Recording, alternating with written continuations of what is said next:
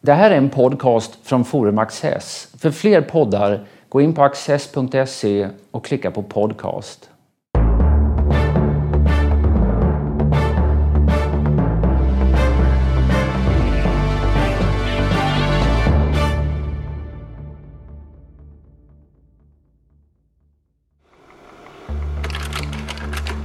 Ernst Jünger levde nära 1900-talets krängningar och katastrofer och reflekterade över dem i existensfilosofiska verk i flera genrer. Mest ryktbar har hans debutroman förblivit, I stålstormen. Under andra världskriget tillhörde Jünger den tyska krigsmaktens stab i Paris.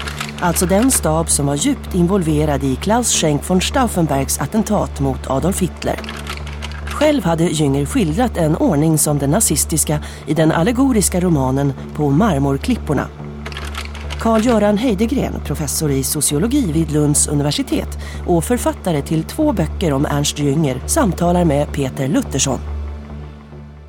Ernst Jüngers eh, första bok handlade om erfarenheten av första världskrigets skyttegravar och materialslag. Ja, det stämmer gott. Eh, eh, och det är en bok med en mycket komplex historia. Jünger var ju som sagt soldat på västfronten under första världskriget från årsskiftet 1914-15 fram till sommaren 1918 då han sårades en sista gång. Och under hela den perioden så förde han en dagbok där han noterade vad han var med om och de tankar han gjorde sig kring vad som hände. Eh, det låg sedan till grund för den första boken som är på svenska har titeln I stålstormen. Eh, men det ska sägas att det är, en, det är inte en utgåva av dagboken utan det är så att säga en litterärt bearbetning av, av dagboksmaterialet. För dag, själva dagboken har givits ut men först eh, nästan hundra år ja, senare. Nu. Det stämmer gott. Eh, eh, Jünger var länge ovillig i princip under hela sin levnad och han levde ju ganska länge var han ovillig att, eh, så att säga, att den ställdes till förfogande och, och gavs ut. Så det har skett först några år efter hans död. Eh, så den första utgåvan från 1920 av I stålstormen, det var en litterär bearbetning av, av eh, eh, dagboken. Skriven av en ung man med, med litterära ambitioner helt enkelt. Och vad präglar den? Eh, Hur, alltså, man brukar säga om Jüngers i Stålstormen att eh, han är inte intresserad egentligen av krigets utfall, han är inte intresserad av dess politiska dimensioner utan han är intresserad av själva upplevelsen att finnas mm. där. Alltså kriget som en upplevelseyta för individen. Ja, eh, jag tror man kan säga att den första utgåvan av I stålstormen är en ganska naken berättelse av vad en ung människa upplevde under första världskriget i skyttegravsstriderna. Eh, det var först i en senare upplaga från mitten av 1920-talet som när Jünger började ge boken en politisk tendens. Eh, Då hade han blivit engagerad i, i den tidens så att säga, högerradikala nationalistiska kretsar. Så han gjorde en, en bearbetning av i stålstormen och gav den så att säga, en politisk tendens. Eh, Vi kan också säga att, att den blev oerhört framgångsrik. Eh, den gavs ut ursprungligen på hans pappas bekostnad och en liten upplaga men, eh, men snart började den sälja mycket och blev en... Ja, jag tror att det var familjens trädgårdsmästare som stod som utgivare för den första utgåvan, mm. vill jag minnas. Den sålde väl ganska bra, åtminstone gjorde sig gänget ett namn som ska vi säga, krigsförfattare under 1920-talet. Å andra sidan, försäljningssiffrorna går ju inte att jämföra med till exempel Remarques på västfronten, inte ett nytt. Eh, men ändå, han gjorde sig känd. Och samtidigt så vet jag att han har sagt det där också att det är väl ingen konst att sälja en bok eh, eller skriva en bok som säljer i, i 100 000 exemplar eh, på en gång när den kommer ut. Utan konsten är att sälja en bok som säljer i 20 000 exemplar varje år i 100 år. Ja, jo, det, många av hans böcker har ju kommit väldigt många upplagor och, och inte minst i Stålstormen. Eh, och som sagt, han har, han har bearbetat den i många omgångar. Jag nämnde att han gav den en politisk tendens i mitten av 1920-talet. Efter 1933 och maktskiftet i Tyskland så var han inte bekväm med den versionen av boken. Då rensade han i princip bort det politiska, eller som kunde uppfattas som en politisk tendens och ska vi säga, neutralisera den och på ett sätt närmade sig mer den, den första utgåvan. Och sen har det ytterligare smärre bearbetningar och den svenska utgåvan ligger ju till grund den, den sista upplagan i hans, inom ramarna för hans samlade verk. Med, med Jüngers, eh, Jüngerutgivning är det ju så att, eh, att hans tyska förlag Klett Kotta har ju väldigt bestämda uppfattningar och krav på vilka utgåvor som ska ligga till grund för översättningar.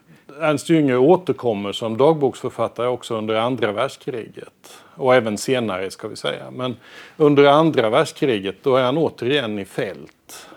Ja, eh, man kan till att börja med säga att eh, den här typen av lite dagboksgenre är nog hans egentliga genre. Eh, det är alltså så, inte autentiska dagböcker utan litterärt bearbetade. Och han, han berättar om händelser, om människor han möter, om saker han läser.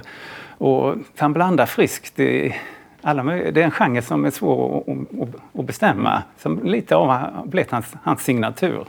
Eh, och som, som, du var inne på, även under andra världskriget eh, förde han en form av dagbok som sen har getts ut. Eh, och man kan och då lugnt... befann han sig i Paris ja. mestadels. Ja. Till början med kan man nog lugnt säga att eh, stridslusten hade runnit ur honom vid den tiden. Och han, under andra världskriget var han egentligen inte inblandad i några riktiga stridshandlingar. Eh, däremot var han förlagd till eh, det ockuperade, av tyskarna ockuperade Paris under drygt tre år och umgicks i alltså väldigt specifika kretsar där eh, alltså, som det hette, den tyske militärbefälhavarens stab. Eh, och det var, ska vi säga, en av motståndsfickorna inom militären gentemot Hitlerregimen. Så det var lite i de kretsarna han rörde sig och levde ett ganska speciellt liv. Å ena sidan lite av en parisisk dandy på strövtåg genom stan, å andra sidan med hur världskriget utvecklade sig som dramatisk ja, I dagböckerna ser man ju där att han, han umgås med Jean Cocteau och med Picasso besöker han och sådana där saker också. Men om stridslusten hade runnit ut honom, högerextremismen, eh, andra världskriget. Vi kan ju då säga det om första världskriget att han var sårad 14 gånger tror jag det var. Han fick alla militära dekorationer man överhuvudtaget kunde få, inklusive Polomirit. Eh, Eh, som är den högsta tyska militära eh, dekorationen som inte delades ut under andra världskriget. Så när han dog var han den sista som ja, hade den. Just det. Eh, jo, eh, man kan väl till en början med säga att det var ett under att han överlevde första världskriget. Eh, till exempel hans tre år yngre bror sårades allvarligt i första stridsinsatsen han var med och kunde mycket väl omkommit där men han överlevde som genom ett under. Däremot Jünger gick på det hela taget eh, utan så att säga, bestående men genom all, alla de här åren. Eh, och i andra världskriget så stupade hans son första gången han var i strid. Ja, det, är en, en, en eh, mycket speciell historia där. Eh, sonen som var 20-årsåldern då hade yttrat sig, ska vi säga, negativt om regimen, vilket ju var livsfarligt att göra mitt under brinnande krig och, och hade hamnat i trångmål på grund av det. Eh, Jünger intervenerade iklädd den här utmärkelsen Polymerit som du nämnde eh, och försökte blidka myndigheterna. Eh, det slutade med att eh, eh sonen frigavs och kom i en eh, militärbataljon, tog värvning i en militärbataljon som var förlagd till eh, Italien. Eh, och där omkom han i, i, i stridshandlingar. Eh, något som länge, det dröjde ett par månader innan familjen Jünger fick reda på vad, vad som hade hänt. Vi, vi ska eh, återvända till mellanperioden lite där också. Ehm, du sa att eh, Ernst Jünger tillhörde de eh, radikalkonservativa kretsarna på 1920-talet. Ehm, det vill säga att han var en motståndare till Weimarrepubliken. Han var en motståndare till demokratin. Han eh, var för ett slags eh, politiskt elitstyre. Eh, han var nationalistisk och han uppfattade till en början i alla fall Hitler som en ehm, ja, möjlig makthavare och politiker. Ja, till, till en början med fanns det ju en ganska bred högerradikal nationalistisk opposition mot Weimarrepubliken och inledningsvis var det ju svårt att skilja agnarna från vetet. Var, var stod den ene, var stod den andra? Efterhand blev väl positionerna klara och det påverkade också Jüngers relation till nazismen och så. Eh, men helt klart eh, antidemokrat, antirepublikan. Eh, absolut. Och nazisterna såg ett propag en propagandapotential i Jünger och ville gärna suga in honom i sin eh, rörelse. Framförallt Goebbels gjorde ansträngningar mm. i den vägen. Goebbels var ju själv en författare som hade så att säga, inte lyckats på den banan och blev politiker istället. Och han var så kallad Gauleiter i Berlin när, när Jünger också bodde där. Och han ville ha, dra till sig intellektuella till rörelsen och en sån som Jünger, berömd krigsförfattare, hade eh, varit drömscenariot. Men eh, den relationen fungerade aldrig. Och det beror ju delvis på eh, att Jünger då har börjat vad ska jag säga, se det pöbelaktiga i nazismen. Han tackar två gånger nej till att bli riksdagsledamot. Han tackar nej till att sitta i den nyordnade tyska diktarakademin.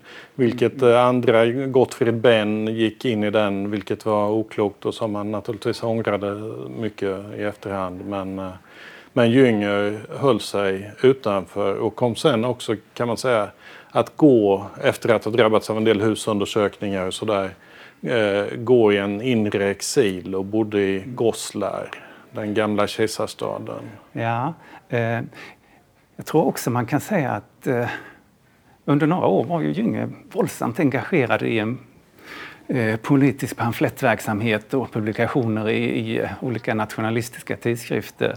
Eh, efterhand kom han att upptäcka att politiken var inte hans område. Och man kan nog lugnt säga att i efterhand så ångrade han ganska bistert att han hade engagerat sig i det här. Inte att han plötsligt skulle varit eh, demokrativän istället, men han skulle hållit truten bokstavligen. Han skulle inte, så såg han det, han skulle inte engagera sig i de här skriverierna för det var inte hans han har ju många sådana yttranden sen där att man ska aldrig ge sig in i polemik. Eh, varje polemiskt yttrande du låter bli att yttra en vinst för dig själv och, och ju skarpare och mer drabbande det är desto större vinst att du håller inne med det. Och sånt. Ja, han men, men, han skriver också en bok i slutet av 30-talet som vad ska vi säga, reflekterar över det där eh, skeendet. Hans egen eh, bakgrund som aktivist och, och istället eh, jag säga, en slags flykt bort ifrån politiken in i eh, att bo på landet, dra sig undan, att eh, istället betrakta naturen och läsa Linné och sådant. Den boken heter På marmorklipporna och kom ut 1939. Det är en bok som, till att börja med kan man lugnt säga att den lästes som en motståndsroman i Tyskland. Sen har det diskuterats fram och tillbaka i vad mån är det en motståndsroman och vilken typ av motståndsroman är det. Eh, Jünger själv menade att eh, det egentligen var en, en sko som passade många fötter. Det behövde inte vara den nazistiska totalitarismen, det kan vara andra typer av totalitarism som beskrevs där. För vad boken beskriver är ju hur ska vi säga, en, ett samhälle, en miljö långsamt förgiftas, språket förråas, man beivrar inte lagöverträdelser längre. Alltså hur, hur ett gift smyger sig in i samhällskroppen. Och jag tycker lugnt man kan se det som en kommentar på hur, hur ett tyska samhället förgiftades inifrån och till slut var det en normalitet att man förgrep sig på människor. Och... Det tycker jag är en av den bokens intressanta tema. Det är just det där eh, med att eh, om man tar förintelsen då, för det finns ju ett förintelsemotiv redan i denna bok. Mm. Eh, att eh, förintelsen har sin upprinnelse i språket. Det är när, när, när språket börjar förändras som det händer, som det andra bara är en slags eh, slutgiltig bekräftelse på. Men, mm. men det är språket som är det viktiga att slå det är ju, Man kan ju tänka på Heinrich Heine här, att när man bränner böcker så bränner man snart mm. människor. Och det, det, det är det temat som finns mm. hos, hos Jünger. Sen protesterade han ju själv emot att man skulle läsa den bara som... Att han hade inte skrivit en pamflett. Det var inte Nej. en politisk pamflett till utan det var någonting med, som du sa, med vidare syftning och vidare referens. Ehm, men boken kunde komma ut i Tyskland i alla fall. Det gjorde den och det har spekulerats mycket om att eh, Hitler som då en uppskattad eh, krigsförfattare, inte minst på, på den nationalistiska fronten, att, att han hade högt uppsatta personer som höll honom i ryggen, inklusive att Hitler att Hitlers bestående intryck av Jünger länge var krigsförfattaren som delade hans egen upplevelse. Och det ligger nog en del i det och det fanns andra som, som också möjligtvis eh, la ett gott ord för Jünger i vissa sammanhang.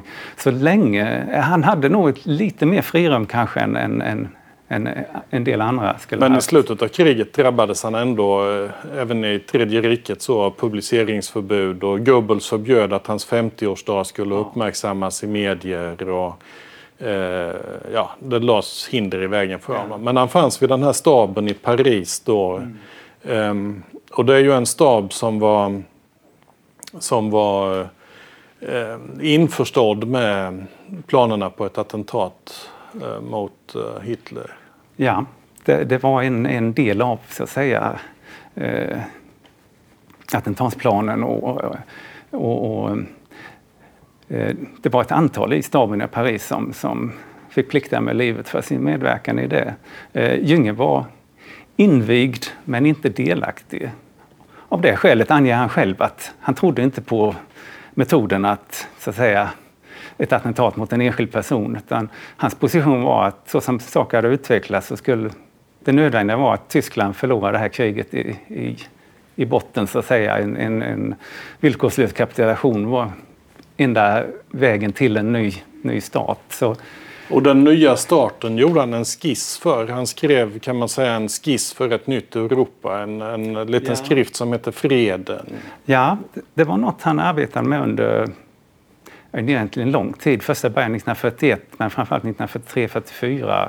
Och det kan ju tyckas en blygsam insats men eh, i, i det desperata krigsskede som rådde för Tysklands del, hade det kommit till myndigheternas kännedom så hade det varit omedelbar arkebusering. Eh, så visst var, det en risk han tog där. Och, eh, intressant med den är att eh, han skisserar, ska vi säga, ett Europa bortom nationalstaterna det ser han egentligen som resultatet av det här förödande kriget att åtminstone möjligheten för ett Europa bortom nationalstaterna öppnat sig. Eh, så på det sättet pekar hans Den, lilla skrift framåt. En EU-planriktning EU på ett ja, sätt. Ja. På ett sätt. Å andra sidan ja. ska man inte göra honom mer originell.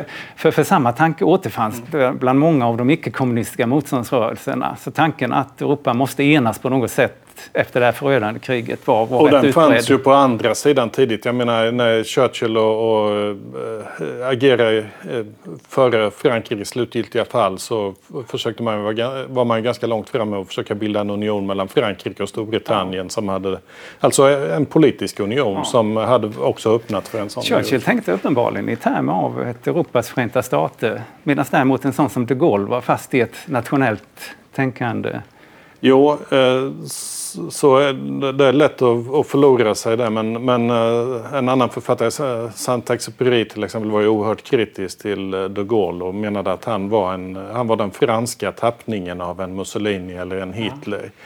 Eh, och, och stred ju i amerikanska förband och inte franska förband i slutet av kriget. Medan Konrad Adenauer till exempel i sina memoarer lyfter fram Churchill som en eh, inspiratör vad gäller eh, grundandet av EU. Men nu, förlorar vi, nu glider vi iväg långt ifrån ifrån Ernst Jünger. Bara för att hålla kvar den där situationen i slutet av kriget i Paris lite till så den dagen Stauffenberg gör sitt attentat så promenerar Jünger i Bois de Boulogne.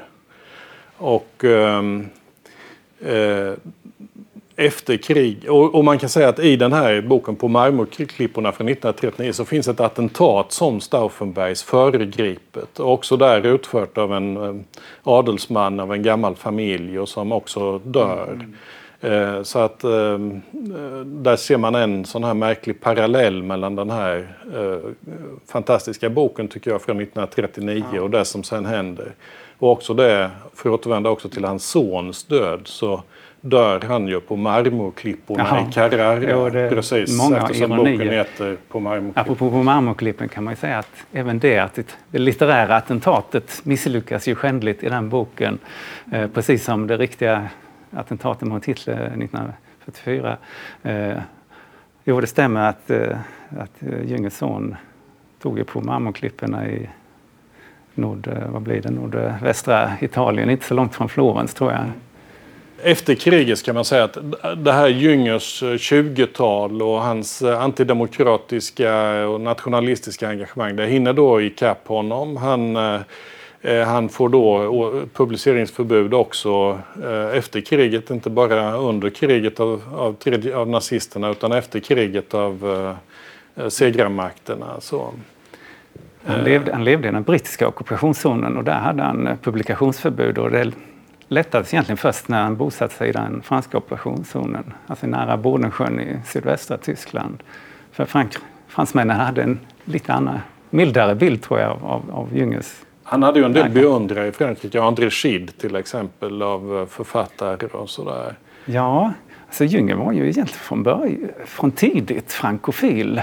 Alltså Baudelaire, Rimbaud var oerhört viktiga impulser för honom. Eh, franska var det språk som han talade flytande vid sidan av modersmålet. Eh, så hans orientering var på många sätt väldigt fransk. Och Paris var en stad han, han stortrivdes i. Eh, och det har ju lite betalat av sig för han har fått tillbaka en, en, ett, eh, alltså, från fransmännen. Så vad säga. gäller Ernst Jünger så kan man ju säga att i Sverige så beskrivs han ju ofta också bara som en extremist och, och så. Mm. Och man ser inte att det finns ett intressant tänkande hos Ernst Jünger.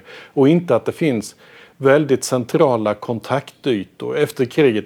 Bara sånt där tycker jag kan vara viktigt att nämna. Att han får massor med utmärkelser. Han får Schillerpriset, han får Goethepriset. Han får också besök av en rad statsmän. Inte bara från eh, eh, uh, uh, Filippe Gonzales, inte bara från tyskar. Uh, president Herzog och Helmut Kohl är där på hans hundraårsdag. Mitterrand var där ett par gånger tror jag. Mitterrand, och han blev bjuden till Élysée-palatset. Och när Mitterrand hälsade, var på officiellt besök i Tyskland så ville han i sitt program ha ett besök hos Ernst Jünger. Mm. Och det ägde också rum och det var första gången något sådant skedde sedan Napoleon hade besökt Goethe.